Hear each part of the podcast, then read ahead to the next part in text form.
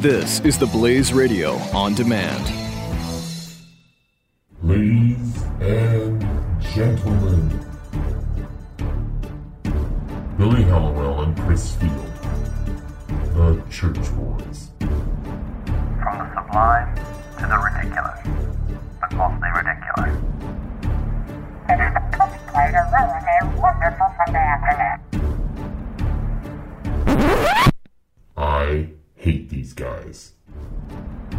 So we're coming at you today a little bit different angle than we normally do. Billy thought, let's mix things up a little bit. Let's do let's let's just get crazy. Let's throw caution to the wind. Let's be nutso. And so we're gonna start with a serious story. A serious, serious story. a serious, serious, serious, serious story. Oh, he flunked out of comedy school. I'm Uh, convinced of I that. didn't even attend. You're right. It was clown school. I'm sorry. So Uh, well, big big news this week has been the, the over the last week or two since the Paris attacks has really been the the Syria the story of the Syria refugees has really ramped up, right? So you wanted to go into this first, and I think it's worth it. So what where did you want to go with this? I'm going to Well- let you lead the way. here's the fun part of this, and, and I mean not the story itself, but the fact is that Chris and I have not talked about this at all, so we actually have no idea where either of us stand on the issue. But I actually want to say this: I think there are few issues that are as difficult and complicated as this issue is, for about a hundred different reasons. Because yeah, you can listen to both sides. The one side saying you have to take them in; it's the compassionate thing to do. We have to do that. Right. Um, and then the other side that says, no, we shouldn't take anybody in because, you know, right now we just can't deal with it. We've had this, obviously, this horrible attack in France. The one perspective I really don't get and I think is absurd, and I want you to push back, is the one that says we should only take Christians or we should only, because I don't know if you're concerned about how you're going to screen people. I don't know how you screen people for religion. I mean, Right. there's no blood test. There's no, and, and it's funny because Americans on this, um, you know, seem to be siding against Obama, seem to be very cautious in the wake of the attack. But it seems like most people don't agree with the Christian only thing either. Right. And I I don't know how I mean hmm, because this world and this, this at least our government, this people in America classify Christian different than maybe what it actually should be. Right?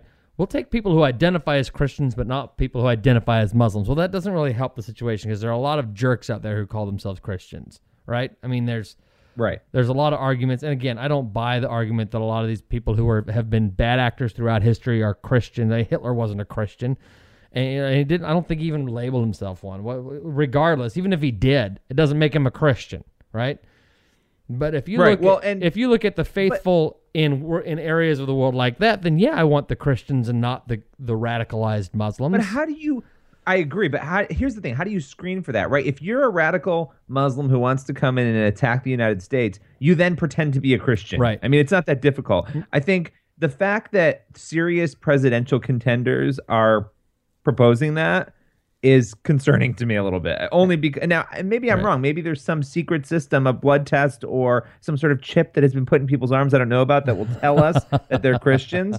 But it just seems a little odd yeah now look the reason i said it's complicated is because you know we do there is a very strict and i think people don't look at the facts there is a very strict screening process it takes 18 months to 24 months to get into this country But that just, be, in just because it takes 18 months to do it doesn't because Well, the government the government's doing it, right? Just because Right. it takes 18 months doesn't mean it's being done well. It means Well, that's the it just point, means it's being what I was done by the say. government, right? i was going to say that yeah i mean look it doesn't mean it's being done well we've let in 2200 people so far but there's a push to let in 10000 in the next Just year so that's the ridiculous. Right. I mean that that I think is the is the big piece of the puzzle here that is problematic. It's tough. Look, we partially destabilized Yeah. the Middle East. yeah, yeah, yeah. Okay. Um, so with that happening and with this vacuum, we are responsible to do something to stop this problem. Well, I, don't- believe that at I, least. Well, I don't know that we're responsible to do something. I mean, I guess in response to our perhaps leading to some of the problems, we should have been backing Assad all along. Period. Is he a dictator? Yeah, but he's not as bad as having a vacuum there, right?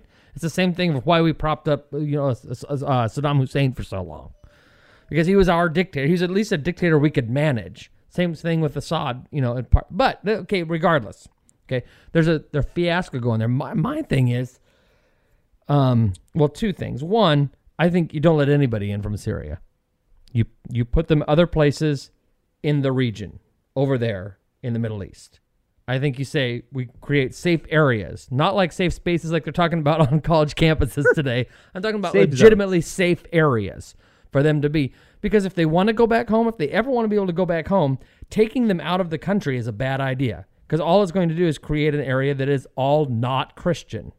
I mean, Santorum was making this point, and I think I read about it on Hot Air or something. Santorum was saying, listen, we shouldn't be taking anybody from Syria, especially not the Christians, and not because we don't want the Christians here, but if we want them to be able to go home, if we take them away, there will be no Christian community and no Christian base in Syria.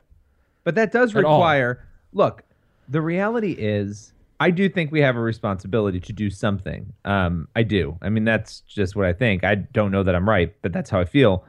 I I look at this and I say to myself, are we just and I don't want to go to war again. I don't think anybody Right. does, but are we just delaying an inevitable? Is are we delaying an inevitable and pushing it off to a point where there's going to be a new president coming in who's going to have to tackle these problems? Yeah. Um, or and look, safe zones are great. I, I mean, they seem great. I'm not an international relations expert, but I would assume that with that would come a military responsibility. You How are you think so. protecting these safe zones? Right. I guess my point is, how in the world do you get away from a military responsibility, Right. even though that's not what anybody wants? Well- and look, I'm not saying that nobody should be be let in, but I'm I am. also I'm saying that. you are saying that, yeah.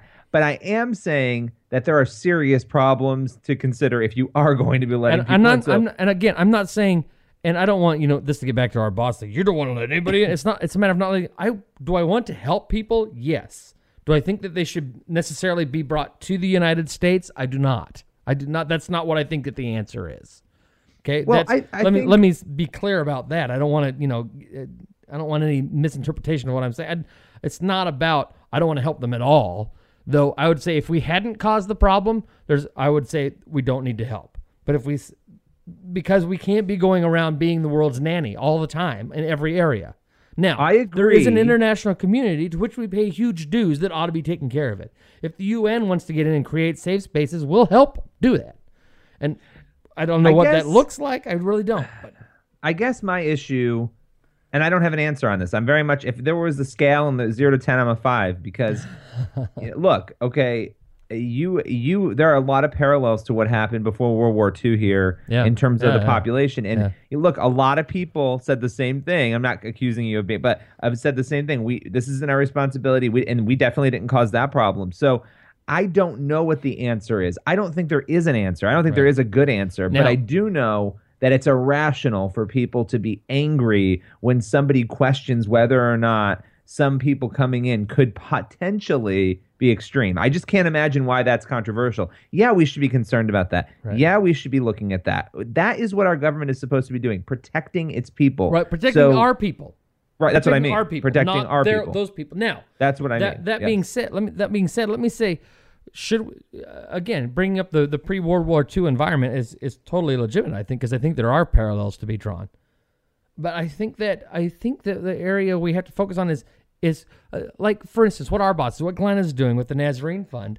It's a private thing, and they're going through and screening these folks and trying to work on bringing them here. The government's going to screw it up, and they will screw it up every time because they're either a inefficient, b uh, inept, or c politically correct.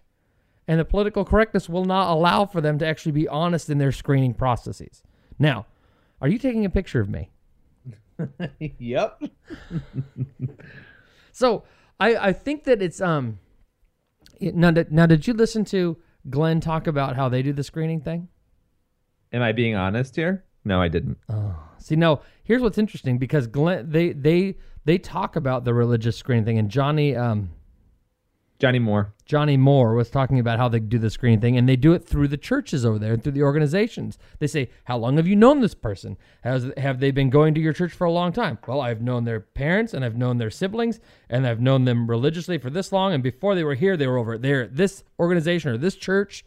They've been active. They've been baptized. This is, I mean, you get a record of what's going on. Then I think that you get some adequate screening, and then then you make the argument of doing Christian immigrants or refugees versus non-Christian or Muslim refugees. I still think I, I still don't like it because no uh, on a private scale. Not I'm not talking necessarily the government. I'm talking what Glenn is doing.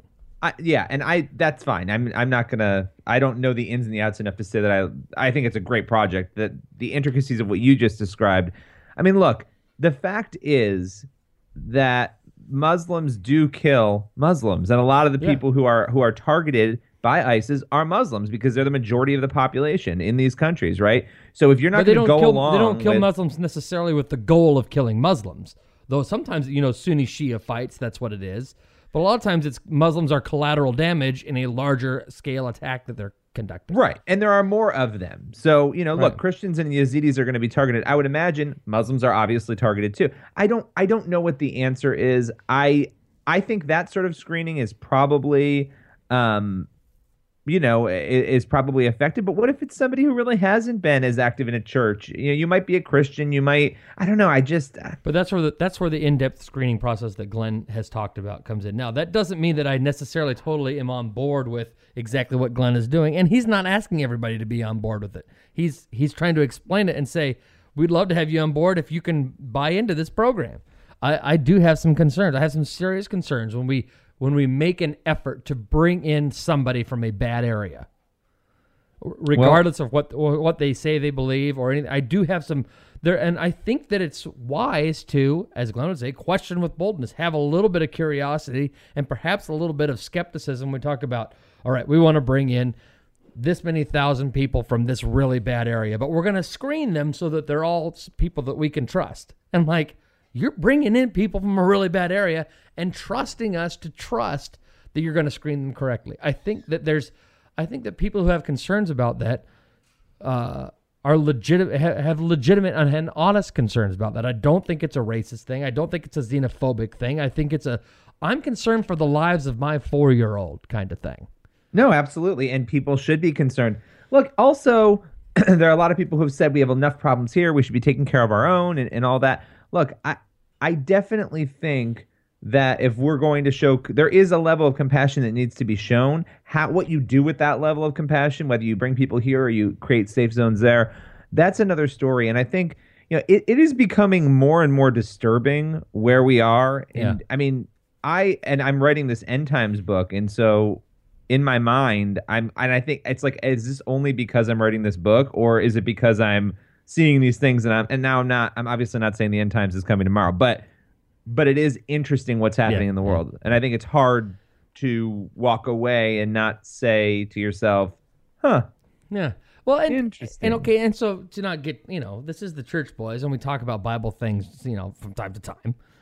But the Bible doesn't. The Bible says we can't know the day or the hour, but it does say Right. that we can know the season, right? And so it's a matter of paying si- and- attention and to the signs. right? Signs of the times. So it's about knowing the season. So pay attention, people. And our goal, our goal isn't to. Can I slip in just before the return of Christ? That's not our goal. Our goal is to live correctly throughout all of this. Anyway. I think we need to transition. Oh wait, Yeah, go ahead. I was waiting for the music. sorry, I gotta find it now. I didn't know this was Oh, coming. Forget it. That's pathetic. This is but awkward um, transition. Trans- this is awkward transition. Transition. Just a second. um, well, well, there it is. There it is. we need to call Sarah Rivette. Well, we do. This is, ladies and gentlemen, you've entered the Happy Thanksgiving section of the show. Moving on from Syrian carnage to. Uh, uh, All right. Do you have her number? It- you gonna call her? Yeah, I'm trying to find her number here. I got it. You know, I, yeah, I don't know. So don't I, just give I'm out not quite where you are, but I'm not where the other side is either. Oh, what's the other side? The the people who are just like let everybody in right now with No, I'm no conditions, and why would you But ever I'm also worry in a million I'm- years? I'm, not on. I'm not necessarily on the we don't help anybody thing. And You're on the cautious side, which I'm I on the think is smart. extremely cautious side. And that's not just with Syrian mm-hmm. refugees. That's with anybody we bring in. I don't think that we are careful enough in any our H-1B visas or any of that. Do I think we're careful enough? Yeah, well, look, Piers Morgan got here. I mean, Ugh. I'm kidding. I was gonna make All a right, joke about. I was gonna make a joke about the French, but that seems highly appropriate this time. Oh, the poor French. They've had a rough They have. go of it. Yeah. Somebody answer. You know that I'm on the phone, right? Already answering, bashing the French like my maiden name. She's crazy already. Uh, ladies and gentlemen, she's off her meds. It's Sarah Rivette. Yay! Yay! How are you, Going on. Sarah? How are you? Pre- how are, Today, today, are you me? Are you me? I was gonna. I was gonna say, how are you, Prego Mc, McWhale pants? but it's not nice to tell. I am not. I am not huge yet. I'm only 19 weeks. Oh, okay, so never I'm mind. still able to wear the majority of my original clothing. um, the majority. There's some T-shirts and things that are questionable, but anyway. Um, but no, today's a good day. I'm not sick for the first time, and I feel like four months, so that's wonderful. Well, Sarah, I'm very happy to hear that. Just so everybody knows, I hear about all of Sarah's aches and pains because we are very good friends. So I hear about all of it. I know everything that's going on, and let me tell you, she has been miserable. which makes me happy. Yes, and not just not just pregnancy related. I had a, a bout of food poisoning two weeks ago. I Yeah, you had to go to the Chris doctor. You had to go to the doctor over that Of one course. because of concerns for the baby. Well, you know, it's not like food poisoning is dangerous for a pregnant woman at all. It's, it's not like I needed two ba- two bags of IV fluids in order to be rehydrated. It's nothing bad. It wasn't bad at all. Well, in light of your issues, we're actually calling you because there is a story you've been dying to share on the Church Boys. I can't wait to hear I, this. I am dying. I am dying to share it because it proves how far Billy and I have come from our very truly evil days when we were uh, much younger and drank probably a lot more than we currently do. Okay, so, wait, wait a second. Wait, wait, wait, wait, wait, wait, wait. Okay, so before you get into the story, we have to change names to protect the innocent. Let's say the guilty. The guilty. so Sarah and Billy are going to tell this story, but you're going to change the names of the people involved. So the only names that will exist in this story are the are people that are the actual names are Billy and Sarah. Everybody else we're changing names, right? yes. Okay. Not everybody else. Only one person. No, we should change everybody's name just for effect. But then it's going to get confusing because we can't change your wife's name. Oh no, we don't have to change my Okay, wife's a name. spouses can say, you know, Okay. you know, Andrea and what's your husband's name again? Oh, he wasn't there yet. This My- is like pre, Jim, Mike, Bill, pre what's his name? Brian. Oh, Brian. Yeah, I can This remember. was this was six years ago. All So this was before I even met my husband. All right. Which makes the story even better because Want me to? it, Do you want me to set it up, Sarah? Do you want me to set it? up? I won't get into. I'll just set up what happened. yes, you, you give the prelude and I will give the the final blow. Okay, so Sarah, I'm always playing tricks on people, and and I I'm and mean tricks. Like I, I don't know why, but I always I told I told our editor today that I was quitting. Um, I just I play these tricks on Who, people. who did you wait. Who did you tell you're quitting? Did you tell this to I told Scott? Jason Howerton that I Oh. was quitting, that I was I was leaving staff and giving a week's notice. By the way, Jason comes up later in the show. Might He actually his response to me was good. was actually Don't let the violent. door hit Um, you. No, it was a violent response Oh, really? about slitting throats and destroying families. But anyway, the bo- the bottom line is that we played a trick on this person named Trisha. We'll call her Trisha. Okay. All Um, right. Well, actually, no, it was on everybody. So we had we have this thing, this annual Friendsgiving event that Sarah hasn't been able to come to since she moved to Texas. But No, this is six All- years ago. You're married by now. I was Uh, I uh, was Billy? married. Yes. Okay. So we do a big Thanksgiving dinner. In fact, it's ha- it, it, by the time this show is airing, it will already have happened. And we make a turkey and everything. So we were having this event. We, Andrea and I, my wife, always host this event. So we're hosting it. We're having a good time. I played this prank and I pull Sarah aside and I say, Sarah, let's do this. We, if everyone's having wine right now. You're drinking wine. Why don't we pretend to have an argument because we're going to tell everybody that you're pregnant, okay? And that you're drinking wine and and we're going to stage an argument over this because I mean when everybody sees you drinking wine and you're pregnant they're going to be horrified. I mean why would a pregnant woman ever drink wine? So Sarah and I mapped this Oh. whole thing out You are evil. and what? You're forgetting something You're very important, Billy. what am I forgetting? she was So- pregnant. Like this is a, this. No, no, I wasn't at the time. But um, I I am now, and I'm very upset that I can't have wine at Thanksgiving or on every single evening as soon as I Does- you know, put the baby to bed. But anyway, Does the pregnancy wait? does the So, pre- does um, the does the pregnancy prevent you from bathing in gin, or just drinking? I think you can absorb it through your pores, Oh, okay. so I feel like it should it should prevent me, but I might try. I All right. don't know. All right. Yeah. think about it.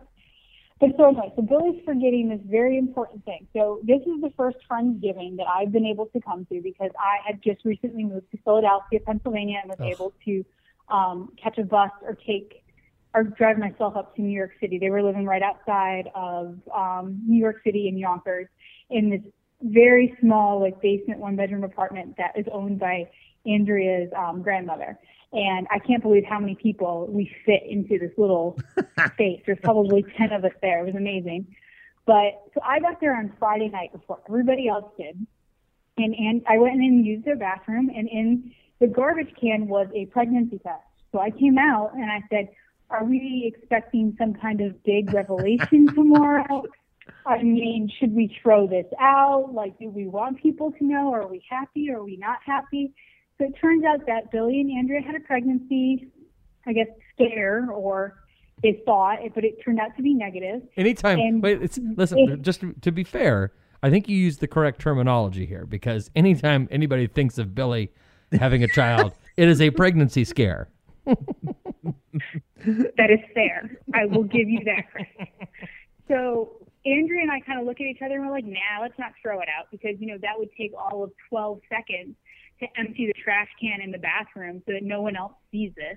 Oh, I forgot And then Billy and I decide that it would be really funny if we left it there and then if anybody asked, we just say, oh, it's yes. Sarah's because, of course, I would be the one to A, accidentally get pregnant out of wedlock, B, ha- take a pregnancy test at a friend's house and leave it in the trash because You were the most you know. likely, which is not true. You were not. I just think it's funny to joke about it. But well, that's when we hatched the plan. So that because I was like, oh, this is fun. Let's trick them.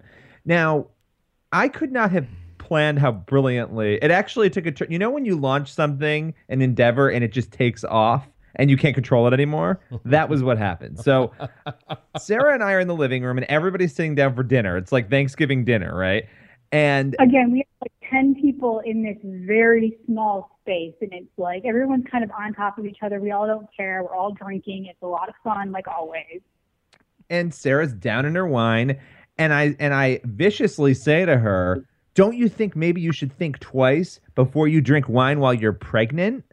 And it was like the music stopped. Everybody at the table looks at Sarah chugging her wine, and they're like, "What are you doing?" You know, actually, no, nobody says, "What are you doing?" Sarah and I proceed to get into a fake argument, and it was heated. I mean, we were good. It was like we went to acting school, going back and forth. Don't you care about your unborn baby and all this stuff? Now, while this is going on, let me just say to all of our friends, I'm going to see a lot of them tomorrow. Not one person is concerned, aside from me, fake concern that Sarah might be pregnant and drinking.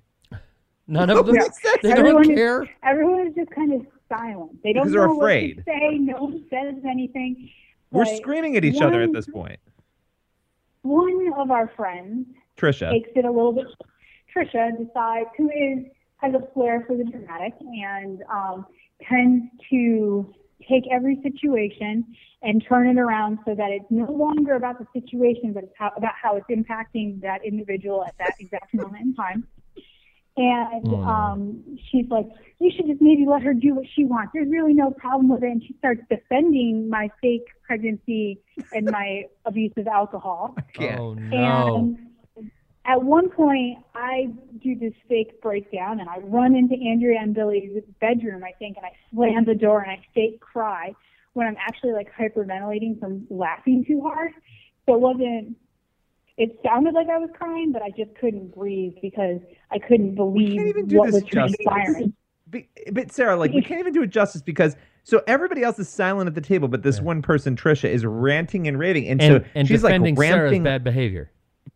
Right, but like ramping up. And the next thing you know, she's slamming forks down and scream, and she's screaming about this pregnancy. Trisha is. it- Trisha is, and and she's going on and on and on and on and on, and then we get back All of a sudden, it's not about the pregnancy anymore. yeah, nobody all cared about the sudden she- pregnancy. I couldn't no, believe it. For Trish, for Trisha, all of a sudden, it wasn't about this situation. She we were getting ready for dessert, I think, and we were bringing out knives to cut the the pie, if I remember correctly.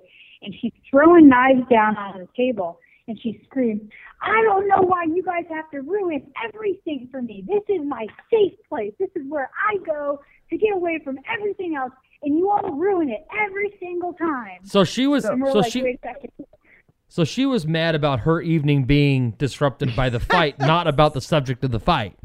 No, and everybody else, I'm sure they cared that she was drinking wine, but nobody wanted to get involved because it became so heated. So finally, Sarah and I are like, we need to end this joke because it has taken on a life of its own.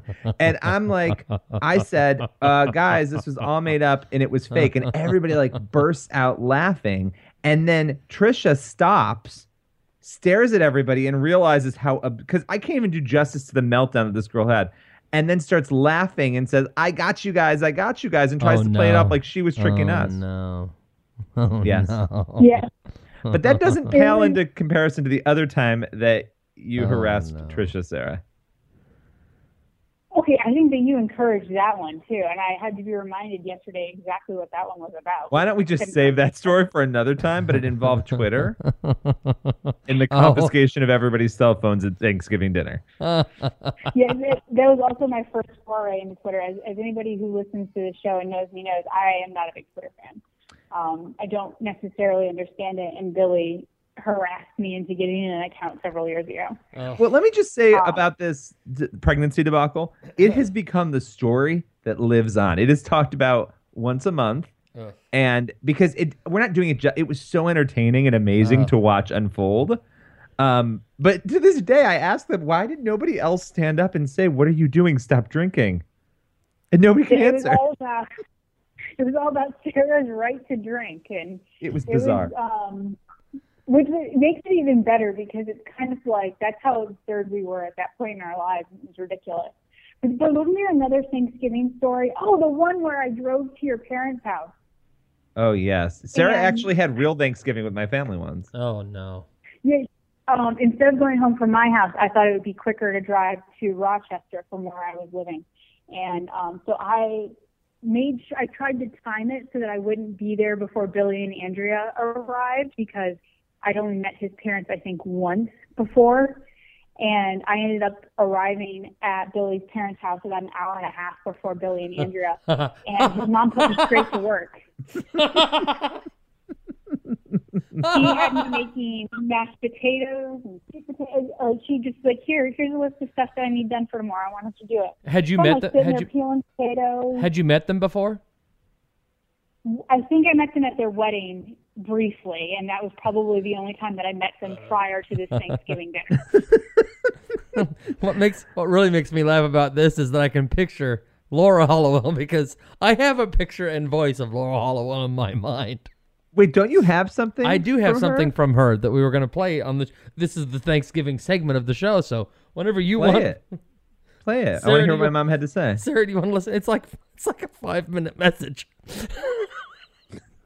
Sarah, do you want to hear what Laura Hallowell left on our answering machine? I would machine? love to hear what she has to say for us for on, on, on this Thanksgiving. She's a lovely lady. She was really nice, except for her making me peel potatoes. She is lovely.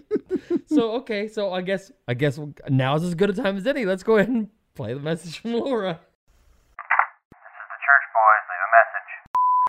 Hi, this is Laura Hallowell, Billy's mother, calling again. I'm calling because I just wanted to bring to you my list of things I'm thankful for, considering it's Thanksgiving week. I thought it'd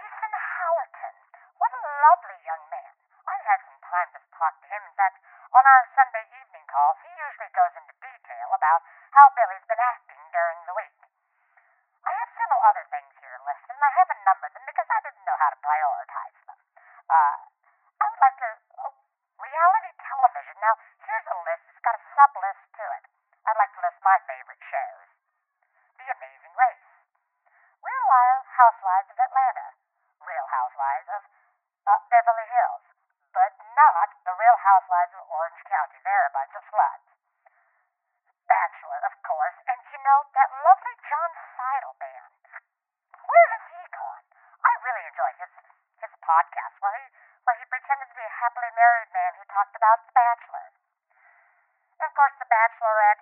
She's a bit of a skank, but it's a fun uh, continuation of The Bachelor show, which I love so much. Uh, keeping up with the Kardashians. Now, this may come as a surprise to you, Billy, but I really enjoy that show. Survivor, of course. Who doesn't love Survivor? I mean, it is the reality show of reality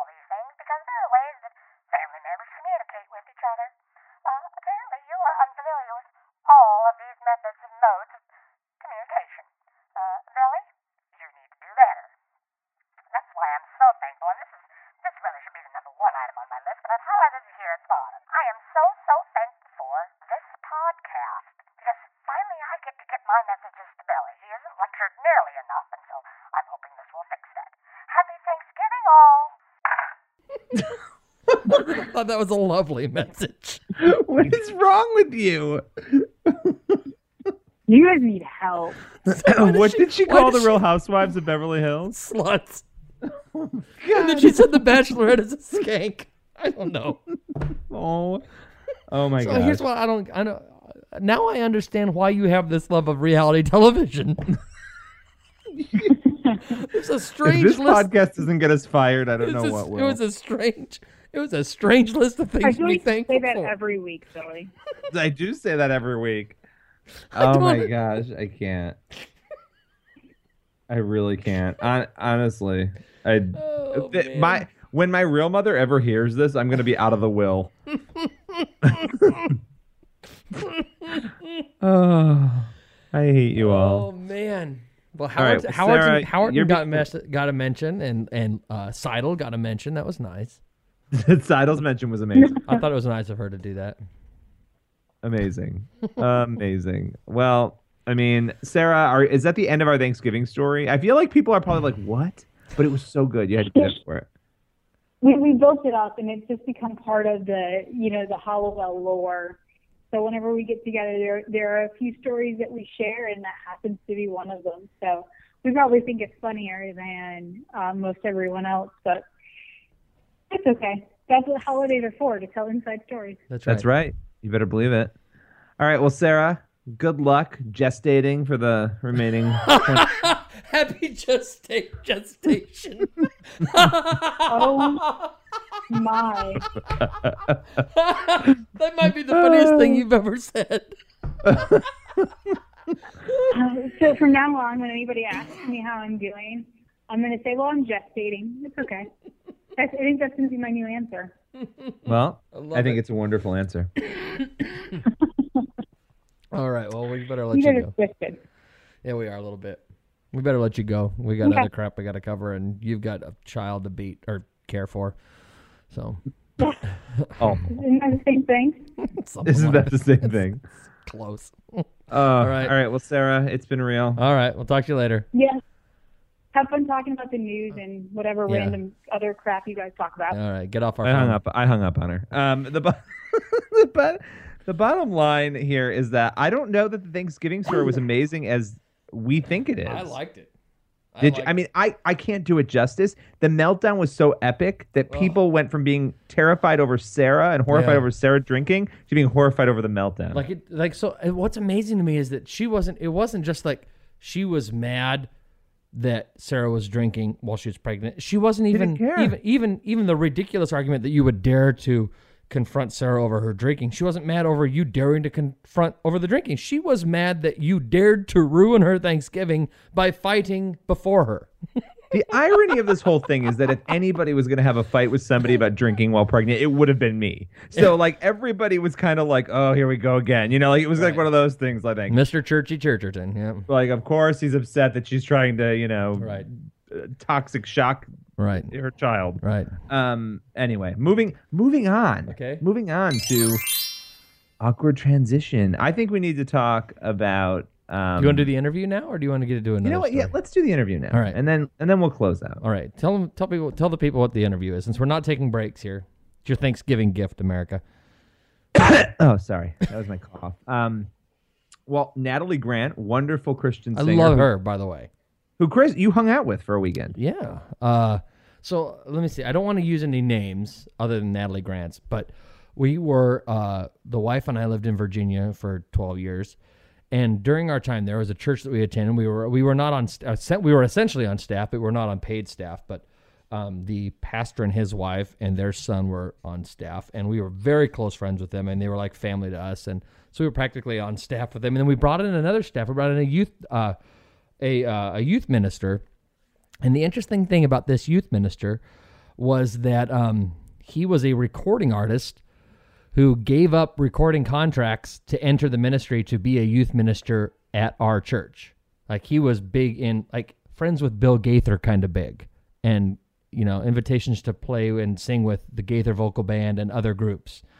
So he knew Natalie from singing with her in different things in Nashville as a recording artist. So he was friends with Natalie and uh, convinced her to come to Virginia, our church in Virginia, and she gave like a little mini concert at our church. But it was also the week or weekend of our what we called an uh, uh, just the Night of Hope, and it was an event that happens in McPherson Square. Every it would happen in McPherson Square every year. And we do ministry for the homeless, and including you know uh, clothes and shower truck and um, care and uh, food and backpacks and that sort of thing. But the biggest thing was the we gave out haircut, free haircuts. There was a, a barber who lived in the, who went to the church, and he would close down his shop for the day and have and pay all of his workers to come up and give free haircuts to all the homeless, which was really Oh, amazing. wow. yeah, it was really Wow. amazing. In fact, there were a lot of several homeless who were looking to go get jobs but couldn't get afford to get a haircut. And so they were going to go get a job but they couldn't get a haircut. We gave them haircuts. Anyway it was really it's a really amazing thing. So one year she came for that and actually gave a mini concert at the thing and helped draw in you know the public and so the public would see it. But anyway That's awesome. wonderful Well, lady wonderful lady. she is, and in fact, you know, I, I sometimes when you do these interviews with, with celebrities and, and with Christian celebrities, it's sort of like, okay, well, a lot of times you do them and just be, let's be honest, because that's what we do on the Church Boys. We're honest. Right. Um, we you do them because it's somebody who people know and it's going to be good for your show and it's going to Yeah. be good for a story. Um, but with Natalie Grant, it's she's somebody who's actually really interesting to talk to. And in fact, I would say we're very lucky on, on this show. Most of the people we have on, the vast majority, they have something really interesting to say, which is Yeah. why we bring them on. Yep. And so, you know, I had a great time. We talked about her album, which just came out, um, I think November 13th. We talked about, you know, just how difficult it is to be in the public eye and be a Christian and have views that are Christian views, Christian Right. moral views um, in a society where that's not always valued. And so, just an awesome person. And in fact, we're going to be talking with her again next month, probably when she comes back to New York. But um, Nice. but yeah, let's just let's roll this. I think I think we should just roll it. It's Billy Hallowell here with the Church Boys, and I have a special guest on the line today. It's Natalie Grant. How are you today? I'm well, thank you. How are you? I'm good. I'm good. So, how are you enjoying New York City? I love it. I love every chance I get to come to New York. So it's fantastic. It's a lot different from Nashville, where I call home, but I love it. I love the hustle and bustle. It's so funny because I actually I, I live in New York and I actually love Nashville. It's a great great city. So I'm I've been hearing that from a lot of New Yorkers. well, well, let's let's dive in and talk about about this because you have a new album out called Be One and it, tell me tell me about I guess I'm just interested because you've done this is your ninth album, correct? Yes. So you've done nine albums. What I, and I always ask this question of, of musicians and artists because I think it's really interesting of sort of what goes in to the album. But I think the broader question is, you know, how does it change over time putting an album together? Well, you know, this time it actually was um, different for me. It was actually very set apart from the other eight records that I've done previously. And, you know, outside of like the first time you make a, it, it's, you know, if you have a record deal, and after you make your first record, your record company usually comes to you, you know, a certain amount of time in, and they'll say, okay, it's probably time to start thinking about making another record. And then you'll start talking about what you want the record to sound like and what kind of songs you want to write. And um, this time around was the only time it was completely different. Um, i felt compelled uh, to write these songs and my record, record company didn't come to me and say hey it's time they were still working my previous record and so i said hey i'm going to make a new record and I want to put it out before Christmas. And they said impossible. And I said, no, it's it's not impossible. I'm going to do it. And they actually gave me complete creative control. They didn't hear a single song until the record was completed, um, which was amazing to me that they allowed me that freedom. Um, but more than that, we made the record in six weeks' time, which I've never made a record in less than a year by the time you write the songs. It's usually a much longer process. Um, but I think the record is better for it um, because creative types, we have the tendency to overthink and over tweak and, you know, go back to the drawing board one too many times. And sometimes we can overthink the creativity and the specialness out of it when instead we should have just gone with our initial gut instinct. And this time we didn't have time to overthink it. We had to go with our initial gut instinct. And I think the record's better for it. Yeah, no, that that's crazy. Six weeks, wow. And Yes. you know, and one thing that I love about this, now you recorded this at your home studio, right? And and your family was involved in this project. yes. Well, my husband and I, I mean, we, we met as a result of, of this process, you know, 17 years ago. Um, so he's been my music producer for quite a while, and he, he's a songwriter, a prolific songwriter, and a music producer for a lot of other artists. But we do work together. Um, and we've built a studio in our home, which is fantastic because we can put our kids to bed. I put my pajamas on, and then I go to work. That's and I started making the record. I love it. I love it. And your kids, now your kids appear on a song on the record as well, right? They do. We did a cover of a pretty popular praise and worship song by um, a group called Bethel Music Group out of uh, Redding, California. And it was a song that my daughters love. We would listen to it on the way to school. And I was like, I'm going to record this song. And I did. And I, I put them on it. So they're singing at the end. And, you know, they'd never, they'd watch me in the studio. They come down to the studio all the time. But they'd never recorded on the microphone. And our youngest is only four years old, and my husband, you know, said to her, her name is Sadie. He said, Sadie, you know, Daddy just needs you to sing this one more time. And she said, one more time. I got tons of these. I could do this all day. oh, you got a future star in the making. I love it. Um, well, so tell me this because I think uh, this is some of the the interesting stuff really about about the album. What what is the central theme of this album, and what do you want people, listeners, fans to walk away with?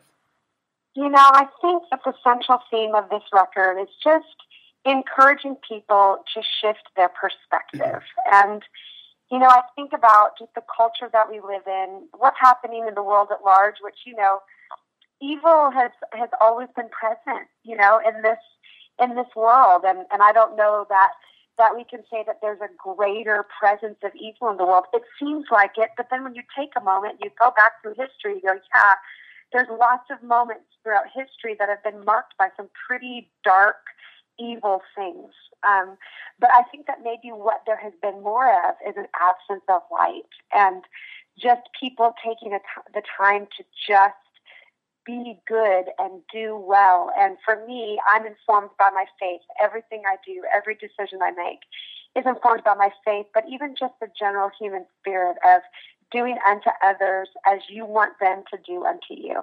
And this, I think sometimes we can get so caught up in our, whether it's what's happening in the world or what's happening in our own personal worlds, we get so caught up on what we need instead of remembering what we already have and changing that perspective of, okay, I'm going to stop pointing the finger at somebody that I need to do something for me or change something or make this world better. And instead, I'm going to raise my hand and say, I will be the person to do something and make this world better.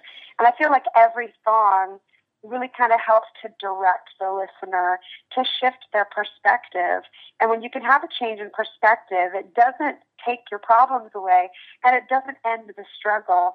But what is what it does is I think as you can shift your focus onto how you can help somebody else and how to have a grateful heart for what's already been accomplished in your life, I don't know. I think it just seems to make your own problems shrink just a little bit. Yeah, and you raised a really interesting thing, and I've kind of thought about it, but I think you worded it very nicely. Uh, You know, we have that that whole discussion about have things gotten worse, right? And ha, ha, is there more evil in the world? That's kind of the Right.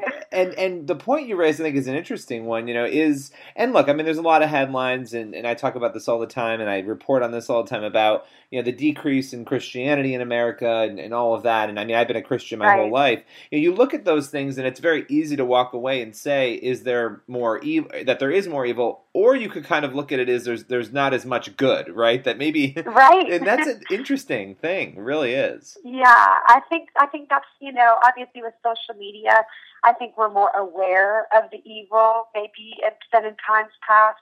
But I think that for me, what I see more is a complacency and a tendency for people of faith to panic and to say, "Oh my gosh, I'm just gonna you know hide under my pillow until the end comes, and then all will be made right." You Right, know, and- and I really would rather say, no, there's no better time than the present to actually march to the front of the line and say, okay, the greatest weapon I have is my love. And though I can't maybe fix all of the world's problems, what I can do is make a dent in my own sphere of influence by just leading my life as a life of love. Yeah, and don't worry, I'm not going to ask you a bunch of culture war questions. I'm just curious, you know, as a because I know that's like everybody's fear. No, I mean that's everybody's fear in interviews because it's you know you see these reporters they they try to like put people up against a wall and ask them questions they already know answers to. Um, but you know, is it is it ever hard? I mean, are you the type of person where you try to avoid those kinds of discussions? Is it hard? I guess just being in the public eye, being a Christian singer and being somebody who, you know, people are going to look to and, and you're going to do interviews trying to promote an album like you're doing now and you get those questions, is that something you try to shy away from? Yeah, how do you how do you tackle that dynamic? Yeah, you know, I mean, I don't try to shy away. I don't want to argue for argument's sake because that's just a bunch of hot air and a waste of time. Right. What I try to do is just be authentic and I don't shy away from it, and um, I, I feel like I'm pretty open and honest. Anybody who follows me on social media knows that. I think I don't allow anyone else from my team to post on my social media. Everything that's on there is actually put there by me. And um, I, I feel like people know that, and that's why my engagement is so high because they. I talk about my struggles. I talk about my fears. I talk about my fear as a mom. I talk about my fear as a Christian. So I think that that constant open conversation. I just decided a long time ago just to live my life. If I'm going to be in the in the spotlight, to just live my life with open arms, and I'll be criticized by some and embraced by others, and that's just kind of what goes with the territory. Yeah, and it's interesting because it does. I mean, the last couple of years, I think for Christians in this country have been a little. I think some people are in shock, other people aren't really sure what to think, and then there's some people who are just sort of apath- apathetic to it. But you know, it, it is an interesting way of sort of, of of handling of being open and just being yourself. Have you have you run into issues where you thought, okay, well, I need to rethink how I you know how I respond to that next time? Have you had any of that sort of thing? Well, yes. Um, one big major one was I tweeted how much I loved being a Christian singer after I decided to leave the Grammys early, and it turned into like this this you know idea that I stomped out of the Grammys with a big sign that told everybody they were going to hell in a handbasket when none of that was true, and it turned into this big debacle all just because yes, I left the Grammy Awards early because I you know, it wasn't, I was tired. I traveled all day, mm-hmm. but also it was kind of going in a direction. that, Listen, I don't expect the Grammy Awards to be a church service. I knew where I was going and, and what would be happening, but it did kind of start moving in a direction that I just didn't want to continue to be a witness to. And so we, my husband and I left early, and I simply tweeted, Man, I'm so glad I chose to be a Christian artist because I've never called to compromise on Yeah. my beliefs and what I do.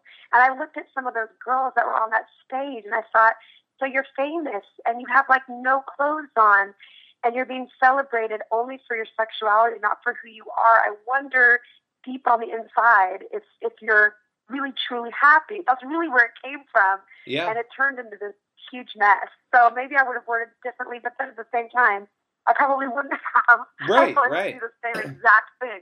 well, it's funny because the last time we talked, we and I think we talked way after that had happened, and we talked about it, and we did sort of an explanation story on it, and people were really interested in that, where you just sort of said some of the things that you just said, and I think you know that year of the grant, I can't remember if it was 2013 or 2014, it might have been 2014. Um, yes, it was. it, that there was something about that Grammy Awards though, and I think everybody felt it. That it was It was dark. Yeah. It was so dark. yeah, it was very it was so dark, you know. And I just feel like the one thing that I don't, yes, I think there's a decrease in Christianity in this country, and I think all of these things. But the other thing that has always been a bit confusing to me is, you know, there are things that I stand for. There are, um, you know, morals and things that I'm guided by in my life that to me are very clearly right and wrong. But I've never understood why Christians, why the church expects the world to act like Christians. and they're always so surprised or like a big hubbub because Starbucks like took Christmas off their red cups. I'm like, I don't care what those red cups say. Just put my coffee in it. Right. Like Starbucks has never claimed to be a Christian company, and I'm like, why?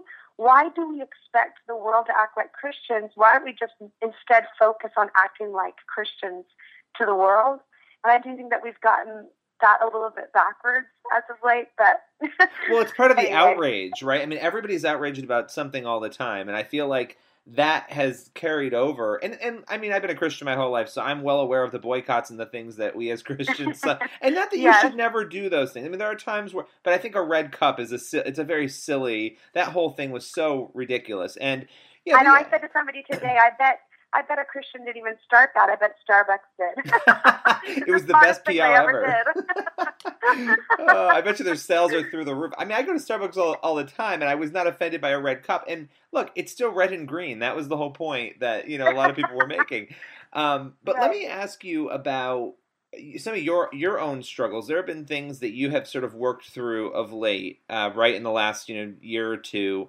Um, and and I don't I, I believe this is true, but depression, some things like that that you have been you have been working through. Is that is that true? Yeah, yeah. After the birth of my third child, um, I really struggled with postpartum depression, and I think because you know, as a person of faith, um, I carried so much shame, which I think every woman who struggles with postpartum depression carries that anyway. But then add to the fact that I'm in a you know a spotlight that is trying to to give the right Bible verses and answers to those who are struggling, and you think of it as a personal reflection of your faith, you know. And so because of that, I, I think I suffered maybe a little bit longer because I was so ashamed to kind of um, own it and say this is what I'm struggling with. And um, it was it's been so freeing to talk about it openly. I think a lot of people in the church don't talk about depression because of that. They think, oh, it, it's such a reflection on your faith or lack thereof. And so people stay so quiet and they don't create an environment you know, which to me could turn into a soapbox of mine. But I think that's part of the problem with, with some of our churches today is that we don't create an environment where people feel like they can do um, what Jesus actually said, which was, Come to me. Whoever you are, whatever you've got, whatever your junk, come to me and I will give you rest. And I feel like, you know, we've not done a very good job of creating an environment where people can come clean and come forward with what they're struggling with. And I know I felt like that for a while. And ever since I've been really transparent about it, first of all, there's so much freedom and healing in just being transparent. But then just the thousands of people I've heard from who who are struggling with depression, it it made me realize there's a conversation that really needs to be had within faith based circles. Yeah, no, ab- absolutely, absolutely, and it's one that I think mental health um, in general, uh, you know, very broadly, has been something that's been lacking. And obviously, you had Rick Warren and Kay Warren's, you know, talking Yeah. about that, and I think you know, it's it's definitely something that a lot of people are facing that nobody's really talking that people haven't really been talking about. And um, so I Right. appreciate you being willing to to share some of to share some of that now. Um, we're going to make sure we link out to your album. Are there any final thoughts you'd want to share about the project? Anything you'd want people to know? I just really feel like, you know, you never plan on what's going to be happening the moment that you release a record. And it just, it's amazing to me how this record for me was so different because I felt like, listen, I'm not some, you know, hocus pocus crazy Christian person. I've never heard God speak audibly. I've been listening for a lot of years, and I've never heard like some big voice from the sky, you know. But I definitely recognize that still small voice that's like in your gut, you know, that instinct Yeah. that you feel. And I feel like on so many of these songs, like I was just holding the pen. I really feel like these messages are so specifically for this very time that we're living in. And it's incredible to hear from people who sense the same thing, who maybe have been listening to my music for a long time and they even sense the difference. And that's been so exciting. So all I, all I hope is and can pray is that it just continues to be an encouragement and brings about life transformation. Well, this has been great. Thank you so much for coming on today. Absolutely. Thank you for having me. So wasn't that an interesting interview with She's- Miss Natalie Grant? I just, well, I mean, you know I what? just love her. I mean, I think that I don't. It doesn't matter if you like her music or not. I'm not a huge contemporary Christian music guy, as, as you know, uh, but I like her. I mean, I think she's extremely talented. Don't get me wrong. I think she's extremely talented. Does her style of music my kind of music? Ah, I don't know, but I like her a lot, and she sells her personality very well. I think she's a genuine human being, genuinely nice human being. Yeah, no, I think so too. And I and she was really honest, which is what I loved about you know facing depression in the last couple of years and some of the things she's gone through that I think a lot of people don't want to admit or talk about, especially when they're Christians. Um, so it was kind of cool to to hear about some of that stuff. And I think I think she's great. I think Cool. she's she's awesome. And you know, just like Jason Crabb and Matthew West and some of the Right. others we've had on, I'm I'm hoping we have her back. Like I said, I think next month we should be catching up with her. Good. Oh, and actually, I'm going to be going down to the View in the next couple of weeks to hang out with What? Candace Cameron and, and watch the show. So that should be kind of interesting. Like Yeah, in you're gonna do that in December. Yeah, well, you know, she's in town for the next. She was here all week this week. She's in Right. town for the next three weeks. So Okay, I'm hosting the, you know, co-hosting the View. So I'm gonna just pick a day and go down and uh, check it out and see. Um, I think you know she's been really welcoming, telling people to come down, friends to come down. She Cool. seems it's it's probably nice that when you're the only person who thinks one way to have like friends Yeah. and family or people you're at least remotely you Right. know a little Would bit come sit- down and Would you mind sitting in the front row of the audience during the during the view today? Just clap your Well, head off. I'm pretty sure my my head would block everybody else's face behind me. But um, did I tell you? I let's talk about really quickly before we Okay, talk okay. about a story and then close out. Okay. My kid is all of the sudden my three year old obsessed with the size of people's heads, and she has started, and it's really that. awful. I was, okay, so I got that text from you or the email. We were, I don't know, we were chatting back and forth, and I don't know what is it about. I mean, what exactly what does it mean when she's scared of people with large heads? So she woke up one day talking to me about, and I don't even understand. I think she like had a bad nap, dream. or okay, is it like nap time or from like mo- mo- nighttime. okay, nighttime. okay. The morning she woke up, Right. She came. She came over to me and said, "You know, Henry, who's our very cute nephew, Henry came after me with a Mack truck. I don't know what she's talking about in her dream, and he had a big head. And so now she No. walks around telling Henry how big his head is all the time. Does the he time. have a big head? no. Okay, she just Then- but she dreamed this. She dreamed that he had a big Yeah, head. I Okay. think so. Maybe he had a but big this head has been going on for like a week now, and Henry has a big head. Henry has a big head, and today I w- we were going through different people. this, this person's a boy. This person's a girl. You know, she was just saying like, "Mommy's a girl and Daddy's a boy," and you know, I uh, going through and and I said, "How about Henry?" And she said, "He's got a big head." like that was her response. I'm like, "What is wrong with you?" Look at the size Um, of that boy's noggin. It's like an orange I mean, on it's a just toothpick. she's, you know, kids get fixated on these funny things sometimes, Oh, and this is what she is fixated on right now. Uh. And then, you know, she's like talking about her head, and, and she's like, "I'm going to go to school and tell other people that they have big heads." I'm like, "You can't do that. you cannot do that." She, I'm telling you, she's going to be like an actress or some kind of Oh, performer because she is. Drama queen, hilarious. Yeah. Anyway, back. This whole show has been unhinged. and It has been a little bit. That's all right. Happy Thanksgiving. Happy, happy, happy Thanksgiving. If you didn't tune out during the Thanksgiving holiday big pregnancy scare and you're still with us, They hung around Uh, for Laura. we need, yeah, we need an awkward transition Okay, uh, here we go. music. Let's try. I'm gonna try a different one. Just a second. There you go. There you go. There you go. All right. So I think we need to talk about this scandal scene from the show Scandal that really got has been getting a lot of attention. The abortion scene. Well, it, it appeared to be an abortion, and when you watch it, it's hard to walk away thinking it's anything else. But it it appears to be an abortion. And anybody who watches, look, I've seen every single Scandal episode. Actually, I, I, it's a show I've seen every, and I don't think I'll be watching it again, to be honest. But it is a it is a show that is about the president and scandals that go on in the White House, and you know some of it's interesting. I mean, I I wouldn't have picked the show. It's a show that my wife watches. Uh huh. Whatever you I say. didn't see this episode though, actually, because we always DVR and watch it a few days later. So in this in this episode, she apparently was pregnant with the president's baby and decided the, main character the, fake, and the fake president's baby, not the fake president. this baby. isn't a documentary. um, anyway, so she she then has an abortion, and but while they're while they're showing that scene, the abortion scene, they're playing Silent Night in the background. Like you got to be kidding me. Could you be any? I mean, could you be have be any more tasteless? Now, it might be that this was not an abortion, but I think It it, was. was. The, It the was. star, It the was. Washington, tweeted, who's the star? She plays um, Olivia Pope, the main character. Tweeted, "I the I support Planned Parenthood hashtag last night." Right. So And the clearly, fact, and she was pregnant before, and now it says here after the scene, she's standing looking at the Christmas tree, drinking wine and smiling, and smiling while and they're playing Ave, Ave Maria. Maria. You know, Right. right? So- no, it's definitely. I, I just here's what here's actually what I want to say about Shonda Rhimes, and I would love for her to hear this because Buster- I think it's Buster- actually a Buster Rhymes. what Busta Shonda Rhymes? Rhimes is the woman Oh, who Shonda- has is that, is- made now is that Busta's sister? You are awful. Um, she has made a number of shows that are very popular. Um, Grey's Anatomy is her show. um, Scandal is her show. How to Get Away with Murder. The the thing that That I sounds found like she's a mo- quality person. well, here's the thing.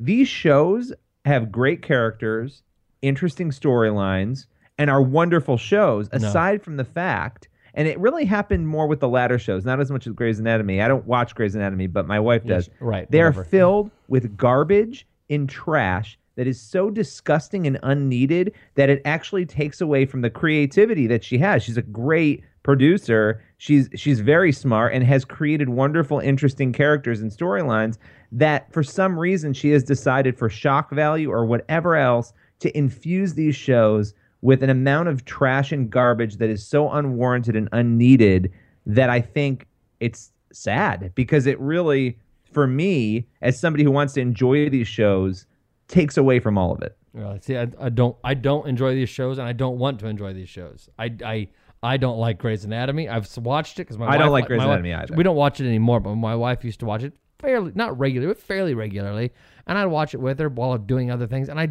didn't like it then. I don't like Scandal, and I don't. What's the other one? I haven't seen it. How to get away with Murder. How to? Get Away with Murder. I don't know that one. I, but I, I can't Um, imagine I would enjoy. I just don't. I don't like television simply dramas. I like thrillers. I like. Now th- this might speak. Uh, uh, I'm, I'm not speaking against the garbage that's contained because there's garbage in other shows too. Like I like shows like Blacklist. you know, something that's got some thriller edge to it. I'm not into the drama scandals. Well, well, soap operas. is but kinda like but that, it's, though. But it's soap operas at night. That's what But it is. They've moved. They've moved here's thing, daytime. Days of Our Lives television, and they put it in the evening. Yeah, but if you take the Not sex out of it, it is it is blacklist. That's the No, kind of. no, I no, mean, no, no, no. It's not blacklist. It's not blacklist. I, I actually look. I'm I gonna think beat you that about the head and they are they are qu- they are somewhat similar without all of the sex, and I actually think Blacklist is a great show. My point is, Shonda Rhimes could be doing shows like that, and she doesn't want to, and that's fine. She has the free speech not to. Right. But I think that it, it is a sad time in society when there is a scene that appears to be an abortion, and the song "Silent Night" that- about Jesus Christ yeah. is playing and people are praising the scene. Yeah. That is a sad sign to me about where we are. And look, you know, again, she- give this is what she wants to rely on for give, success. and then they give a middle finger to any Catholic viewers they might have by playing Ave Maria after that while she's standing there drinking wine, watching the Christmas, looking at the Christmas tree. It's bizarre. I just I don't I, I feel like the level of it, and yes, you're right, there is trash in other shows, but I would actually say that these shows have elevated the level of trash that can be contained in a show. And I I personally feel like How to Get Away with Murder, especially, has upped the ante on what is on network television. Ugh. Yeah, television is mostly garbage. That's why I stick mostly to sports. Yeah, Do you do know. you watch do you watch sports games, Billy? Um, you know, I don't I know. really. I'm not- nobody's because surprised- nobody's I, I surprised by find that them. answer. I find most games boring to just- watch. I just find them barbaric.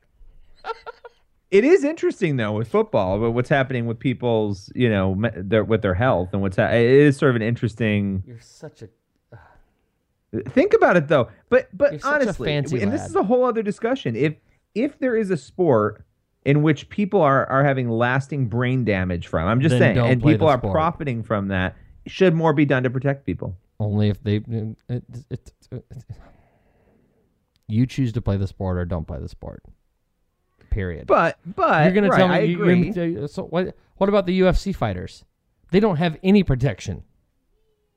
And they're I mean, come on, boxing. Boxing does more damage per square inch to the brain than football does. Than would football you pay, ever will. Would you pay for a boxing show to watch? There are boxing shows to watch. That's why they do would pay per view. That's huge. Pay- Like, would you- I- no, I wouldn't watch. It's I watch boxing sometimes if it's like on ESPN. If there's a if there's a boxing bout on that I want to watch, but I would never do pay per. I've never done pay per view for anything. I've never done pay per view movie. I don't do pay per view. I wouldn't pay for Look, them. I have nothing against. I have nothing against football. I, th- I think. I think you're right. I think people do choose, but I do think if look, if there are ways to be safer, in, as an industry, they should probably figure out what those ways are. And I'm not saying changing the game. You know, I don't think they should be mandated to be safer, but I think that it's I think it's smart to protect your product to be safer. right? No, no. The demands don't and the cries from people mandated. not involved in football. "Ah, You gotta be safer. You gotta be safer. You know, shut up. If they, they'll is- protect their product if they feel like they need to protect their product. Yeah. It is something you choose to do. Right. Um. All right. One last story before we before we go. All right, Here. what do we got? Um. Gosh, I don't even know. I'm. You know what? I'm going to choose because I think this one is. I have a couple stories in front of me. The the megachurch pastor Robert Jeffress of First Baptist Dallas in Dallas, Texas. What what he said about Muslims in his sermon on Sunday. Um. What he said about Islam, and I'll just read the quote. Make no mistake about it, Islam is just not another way to approach God. Islam is a false religion and it is inspired by Satan himself, who Jesus said came to steal, kill, and destroy. And this weekend, what we we saw the fruit of Satan's destruction in the acts of these terrorists. Okay. Um, now, did he say that on a news channel, on an No. interview, or did he say that as part of a sermon? He said it as part of a sermon. Okay. And so go ahead. What, what was your No, I'm just asking, just for clarification, because I think it's important. I do think it's important because there's a difference in preaching. Can you mm-hmm. hear him? No. Can you hear that? No. No. Okay. No.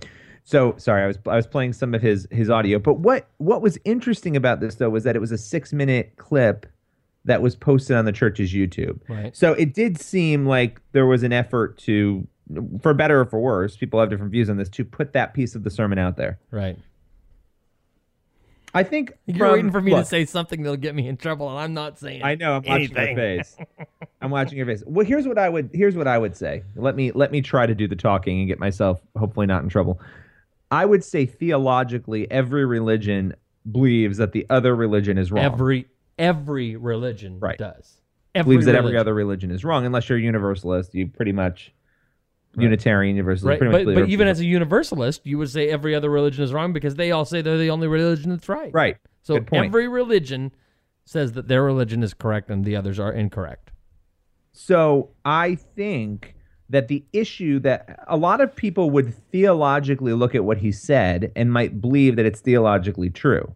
I think the difference is how do you market something like that? How are you when you are the speaker, are you going to go out and say it that way in a sermon or whatever? I don't know, that's up to you. But I think that a lot of times with these issues when something is controversial, it's because of the delivery of it, not because of the truthfulness of the message. Right.